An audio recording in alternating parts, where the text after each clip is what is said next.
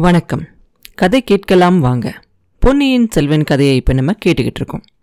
இளவரசரும் நந்தினியும் நின்று அந்த இடத்தை நோக்கி வந்தியத்தேவன் வேகமாக நடந்து போகிறான் அவன் அந்த இடத்துக்கு போகிறதுக்குள்ளே அவனுக்கு கொஞ்சம் சந்தேகம் வருது. இது நந்தினி தானா? பழுவூர் ராணியாக இருந்தா? ராணி மாதிரியான ஆடை அலங்காரம்லாம் இல்லையே. பார்க்கறதுக்கு சன்னியாசி மாதிரியில் இருக்காங்க இவங்க. முகம் கூட நந்தினியோட முகம் மாதிரி இருக்கு. ஆனால் ஏதோ ஒரு மாறுதல் தெரியுது அதில். அப்படின்னு நினச்சிக்கிட்டு அவங்க இருந்த இடத்துக்கிட்ட வந்தியத்தேவன் போறதுக்குள்ள அந்த பெண்ணும் அந்த வீதியிலேருந்து நகர்ந்து அந்த வீதியோட ஓரத்தில் இருக்க நிழலில் மறைஞ்சு போயிடுறாங்க.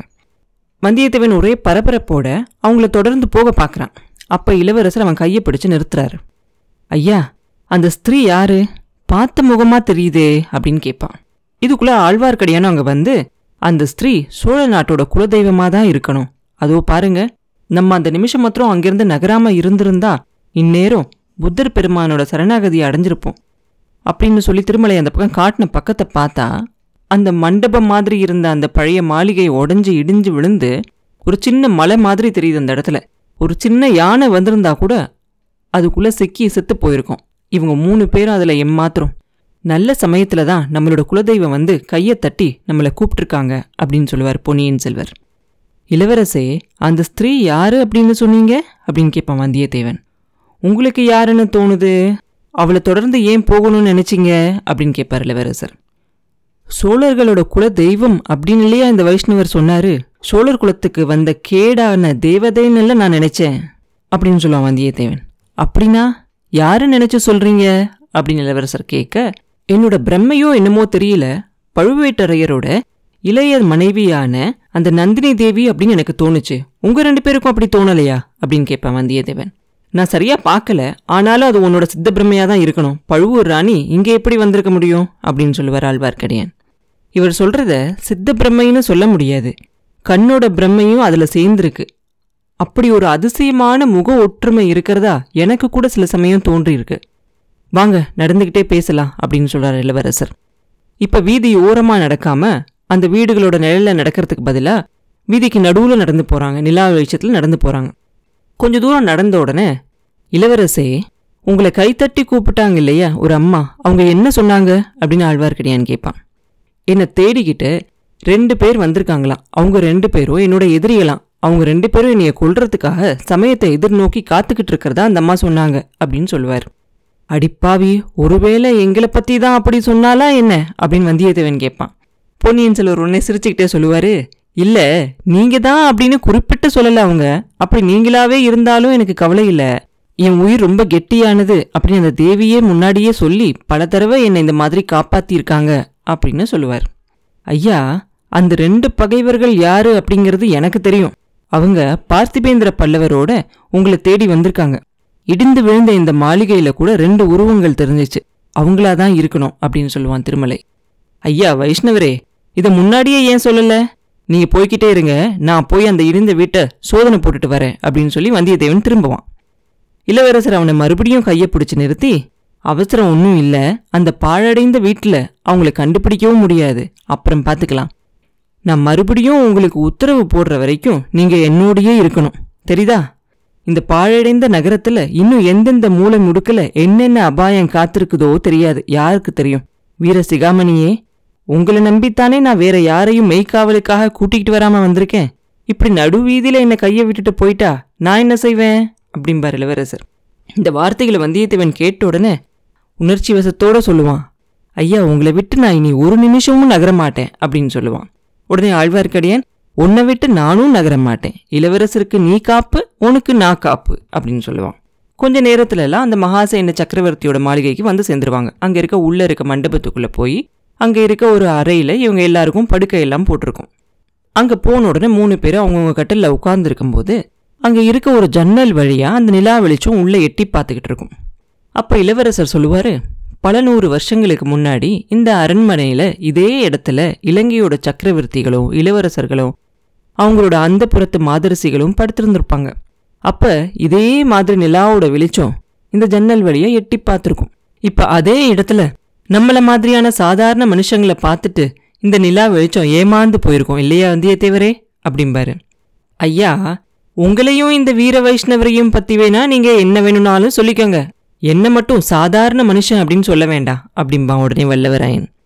மறந்துட்டேன். மன்னிச்சுக்கங்க. நீங்க பூர்வீகமான வல்லத்தரசர்கள் குலத்துல பிறந்த அரசலங்குமரர் இல்லையா? அப்படிம்பார் இளவரசர். ஆமா ஐயா ஆமா. என்னோட முன்னோர்கள் ஒருத்தரை பத்தி ஒரு புலவர் பாடியிருக்கிறத கேட்டா இந்த வீர வைஷ்ணவர் பொறாமையாலேயே புழுங்கியே செத்து போனாலும் போயிடுவார் அப்படின்னு சொல்லுவான் வந்தியத்தேவன். போனாலும் போகட்டும். திருமலை நல்ல தமிழ் அபிமானி. அவனுக்கு தமிழ் ரொம்ப பிடிக்கும். பல்லவ குலத்தில் பிறந்த நந்திவர்மனை போல தமிழ் பாடலுக்கு உயிரையும் கொடுத்தாலும் கொடுப்பான். அதனால பாடலை சொல்லுங்க கேட்கலாம் அப்படின்னு சொல்லுவார் இளவரசர். கொஞ்சம் தயக்கத்தோட வல்லவரையன் இந்த பாடலை சொல்லுவான். என் கவிகை என் சிவிகை என் கவசம் என் துவசம் என் கரி ஈது என் பரி ஈது என்பரே மண்கவன மாந்தவன் வாணன் வரிசை பரிசு பெற்ற பாவேந்தரை வேந்தர் பார்த்து. இந்த பாட்டை கேட்ட உடனே பொன்னியின் செல்வர் திருமலை நீ தமிழ் புலவனாச்சே இந்த பாட்டுக்கு என்ன அர்த்தம்னு சொல்லு பார்க்கலாம் அப்படின்னு சொல்லுவார். ஐயா என்ன சோதிச்சு பார்க்கறீங்க போல இருக்கு. ஆகட்டும் இதோ சொல்றேன் அப்படின்னு சொல்லிட்டு திருமலை சொல்லுவாரு. மாவேந்தர் வாணரோட அரண்மனை வாசல்ல அவரை பார்க்கறதுக்காக நிறைய சிற்றரசர்கள் எல்லாம் காத்துக்கிட்டு இருந்தாங்களாம். ஆனா அவங்களுக்கு லேசில ராஜ தரிசனம் கிடைக்கலையாம். ஏன்னா அப்ப அரண்மனைக்குள்ள அந்த அரசரை பார்க்கறதுக்காக நிறைய புலவர்கள் எல்லாம் வந்திருந்தாங்களாம். அவங்க பாடின பாடலை எல்லாம் கேட்டுட்டு அந்த வான பேரரசர் ரொம்ப சந்தோஷப்பட்டு அவங்களுக்கு நிறைய பரிசெல்லாம் கொடுத்து அனுப்பிச்சாங்களாம். பூச்சக்கர கூடைகளும் தந்த பல்லக்குகளும் முத்து கவசங்களும் ரத்தின துவஜங்களும் யானைகளும் குதிரைகளும் முக்கியமான பல வகை பரிசுகளை கொடுத்து அனுப்பிச்சாராம். அதெல்லாம் வாங்கிட்டு அந்த புலவர்கள் எல்லாம் வெளியே வரும்போது வெளியே காத்திருந்தாங்கள சிற்றரசர்கள்? அவங்களாம் அதெல்லாம் பார்த்து அடடா இது என்னோட குடை இல்லையா? இது என்னோட பல்லக்கு இல்லையா? அது என்னோட யானை இல்லையா? என்னோட குதிரை இல்லையா? அதெல்லாம் இந்த புலவர்கள் கொண்டு போறாங்களே அப்படின்னு புலம்பிக்கிட்டு இருந்தாங்களாம். அந்த சிற்றரசர்கள் எல்லாம் வானருக்கு காணிக்கையா கொண்டு வந்து கொடுத்திருந்த பொருள் எல்லாம் அந்த வான மன்னர் புலவர்களுக்கு பரிசுகளா கொடுத்து அனுப்பிச்சுக்கிட்டு இருந்தாராம். இளவரசே பாடலுக்கு பொருள் சரியா இருக்கா? அப்படின்னு கேட்பாரு திருமலை. நீ சொல்றதுல போய் தப்பு இருக்குமா? அடடா என்ன அற்புதமான பாடல். எவ்வளவு அழகான கற்பனை. இதை பாடின மகாகவி யாரோ தெரியல. வானர்குல திலகமே வந்தியத்தேவரே உங்களோட முன்னோர்களோட ராஜ்யம் பெருசோ சின்னதோ அதை பத்தி கவலை இல்லை. இந்த மாதிரி ஒரு பாடலை பெற்றாங்களே அதை காட்டிலும் அவங்களுக்கு வேற என்ன சிறப்பு வேண்டும்? அவங்களோட குலத்துல பிறந்த நீங்க இந்த அரண்மனையில படுக்க தகுதியானவர் தான் மகாசேனரோட கட்டில் மட்டும் என்ன? சாக்ஷாத் துஷ்டகமனு சக்கரவர்த்தியோட கட்டிலில் கூட நீங்க இப்ப படுக்கலாம். அதுக்கு நீங்க தகுதி வாய்ந்தவர் தான் அப்படின்னு சொல்லுவார் இளவரசர். ஆமா ஐயா ஆமா. நான் எதுக்கும் தகுதி வாய்ந்தவன் தான். ஆனா இந்த நாள்ல தகுதிக்கு யார் மதிப்பு கொடுக்குறாங்க? அந்த பிக்ஷுக்கள் இந்த இலங்கா ராஜ்யத்தோட கிரீடத்தை எனக்கு கொடுத்தாங்களா? வேண்டாம் அப்படின்னு சொல்ற உங்களுக்கு தானே கொடுத்தாங்க? அப்ப எனக்கு எவ்வளவு ஆத்திரம் வந்துச்சு தெரியுமா? கிரீடத்தை தூக்கி என் தலையில நானே சூட்டிக்கலாமா அப்படின்னு கூட நினைச்சேன். இந்த வீர வைஷ்ணவர் போட்டிக்கு வந்துருவாரே அப்படின்னு சும்மா இருந்துட்டேன். அப்படின்னு வந்தியத்தேவன் சொல்றதை கேட்டதும் அருள்மொழிவர்மர் கலகல கலகலன்னு சத்தமா சிரிச்சிருவார். அந்த சிரிப்போட சத்தத்தை கேட்டு வந்தியத்தேவனோட மனசும் ரொம்ப சந்தோஷமாயிரும். அதனால இன்னும் கொஞ்சம் கோபத்தை காட்டுற மாதிரி சொல்லுவான். சிரிச்சா மட்டும் சரியா போயிருமா? செஞ்ச தவறுக்கு என்ன பரிகாரம்? அப்படின்னு கேட்பான். ஐயா வானர் குல திலகமே சத்தியம் தர்மம் அப்படின்னு சொன்னேனே. சிம்மாசனம் வேண்டாம் அப்படின்னு நான் சொன்னதுக்கான காரணங்களா? அது உங்களுக்கு சரின்னு படலையா என்ன? அப்படின்னு இளவரசர் கேட்பாரு. சத்தியம் தர்மம். இது மேலே எனக்கு ஏற்கனவே கொஞ்சம் சபலம் இருந்துச்சு. இனிமே அதோட முகத்திலேயே முழிக்கக்கூடாதுன்னு முடிவு பண்ணிட்டேன். அப்படின்னு சொல்லுவான் வந்தியத்தேவன். அடடா ஏன்? எதுக்காக அப்படிப்பட்ட முடிவு எடுத்தீங்க? அது மேலே உங்களுக்கு என்ன கோபம்? அப்படின்னு இளவரசர் கேட்க கோபம் ஒன்றும் இல்லை. சத்தியம் தர்மம் அப்படிங்கிற இந்த ரெண்டு பெண்களையும் நீங்கள் காதலிக்கிறதா சொன்னீங்க இல்லையா? அதுக்காக இந்த இலங்கா ராஜ்யத்தையே தியாகம் செஞ்சிட்டீங்க இல்லையா? வேறொருத்தர் காதலிக்கிற பெண்களை நான் மனசாலேயே நினைக்கிறதில்ல அப்படின்னு சொல்லுவான் வந்தியத்தேவன். பொன்னியின் செல்வர் மறுபடியும் கலகலன்னு சிரிப்பார். உங்களை மாதிரி ஒரு வேடிக்கைக்காரரை நான் பார்த்ததே இல்லை அப்படின்னு சொல்லுவார். ஆமா ஐயா உங்களுக்கு வேடிக்கையா தான் இருக்குது. எனக்கு வயிறு எரியுது. இலங்கை சிம்மாசனம் உங்களுக்கு வேண்டானா? பக்கத்துல நான் நின்னேனே. என் பக்கம் கை காட்டி இவனுக்கு கொடுங்க அப்படின்னு சொல்லியிருக்க கூடாதா? அப்படின்னு சொல்லுவான் வந்தியத்தேவன். மறுபடியும் அருள்மொழிவர்மர் சிரிச்சிட்டு சிரிச்சு முடிச்சதுக்கு அப்புறமா சொல்லுவாரு வந்தியத்தேவரே ராஜ்யத்தை ஏத்துக்கிறது அவ்வளவு சாதாரண விஷயமா என்ன? அதுலயும் புத்த பிக்ஷுக்கள் கொடுக்கறத ஏத்துக்கிறது கொஞ்சம் கூட சரியில்லை. பின்னால பெரிய விபரீதங்கள்லாம் நடக்கும். மத தலைவர்கள் மத விஷயங்களோட நிக்கணும். மத தலைவர்கள் ராஜரீக காரியங்களை தலையிட்டா மதத்துக்கும் கேடு ராஜ்யத்துக்கும் கேடு. அதுவும் இல்லைனாலும் இந்த சிம்மாசனத்தை கொடுக்க வந்த அந்த புத்த பிக்ஷுக்கள் இந்த நாட்டில் உள்ள எல்லா புத்த மதத்தவருக்கும் தலைவர்கள் இல்லை.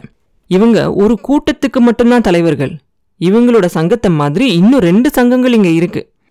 இவங்க கிட்ட நம்ம ராஜ்யத்தை ஒத்துக்கிட்டோம் அப்படின்னாக்க இவங்களோட இஷ்டப்படி நம்ம ராஜ்யத்தை நடத்தணும். மற்ற ரெண்டு சங்கத்தில் இருக்கவங்களும் உடனே நம்மளோட விரோதியாயிருவாங்க அப்படின்னு சொல்லுவார் இளவரசர். வல்லத்திளவரசருக்கு இப்போ இங்கே இருக்க நிலைமை புரியுதா? அப்படின்னு கேட்பான் ஆழ்வார்க்கடியான். புரிஞ்சிச்சு புரிஞ்சுச்சு. அங்கே விஷ்ணு பெரியவரா சிவன் பெரியவரா அப்படின்னு சண்டை போடுற முட்டாள்கள் நிறைய பேர் இருக்கிற மாதிரி இங்கேயும் உண்டு அப்படிங்கிறது புரிஞ்சுச்சு அப்படின்னு சொல்லுவான் வந்தியத்தேவன். உடனே இளவரசர் சொல்லுவாரு நீங்கள் ரெண்டு பேரும் இங்கே மறுபடியும் சண்டைய ஆரம்பிச்சிடாதீங்க. ராத்திரி ரொம்ப நேரம் ஆயிடுச்சு அதோ பெரஹரா ஊர்வலமும் முடிஞ்சு ஜனங்கள் எல்லாம் கலைஞ்சு சத்தமும் கேட்குது இனிமேல் கொஞ்சம் நேரம் தூங்கலாம் அப்படின்னு சொல்லுவார். எனக்கு தூக்கம் வராது. நம்மளை உயிரோட சமாதியாகாமல் காப்பாத்தின அந்த அம்மா யாருன்னு தெரிஞ்சுக்கிற வரைக்கும் எனக்கு தூக்கம் வராது அப்படின்னு சொல்லுவான் வந்தியத்தேவன். அவங்க யாரு அப்படிங்கிறது எனக்கும் இன்னும் தெரியாது. ஆனால் அவங்கள பற்றி எனக்கு தெரிஞ்ச செய்திகளை வேணும்னா சொல்கிறேன் கேட்க விருப்பமானா என் பக்கத்தில் வந்து உட்காருங்க அப்படின்னு சொல்லுவார் இளவரசர். அப்புறம் என்ன நடந்துச்சு? அப்படிங்கிறத அடுத்த பதிவில் பார்ப்போம். மீண்டும் உங்களை அடுத்த பதிவில் சந்திக்கும் வரை உங்களிடமிருந்து விடைபெறுவது உண்ணாமலை பாபு. நன்றி.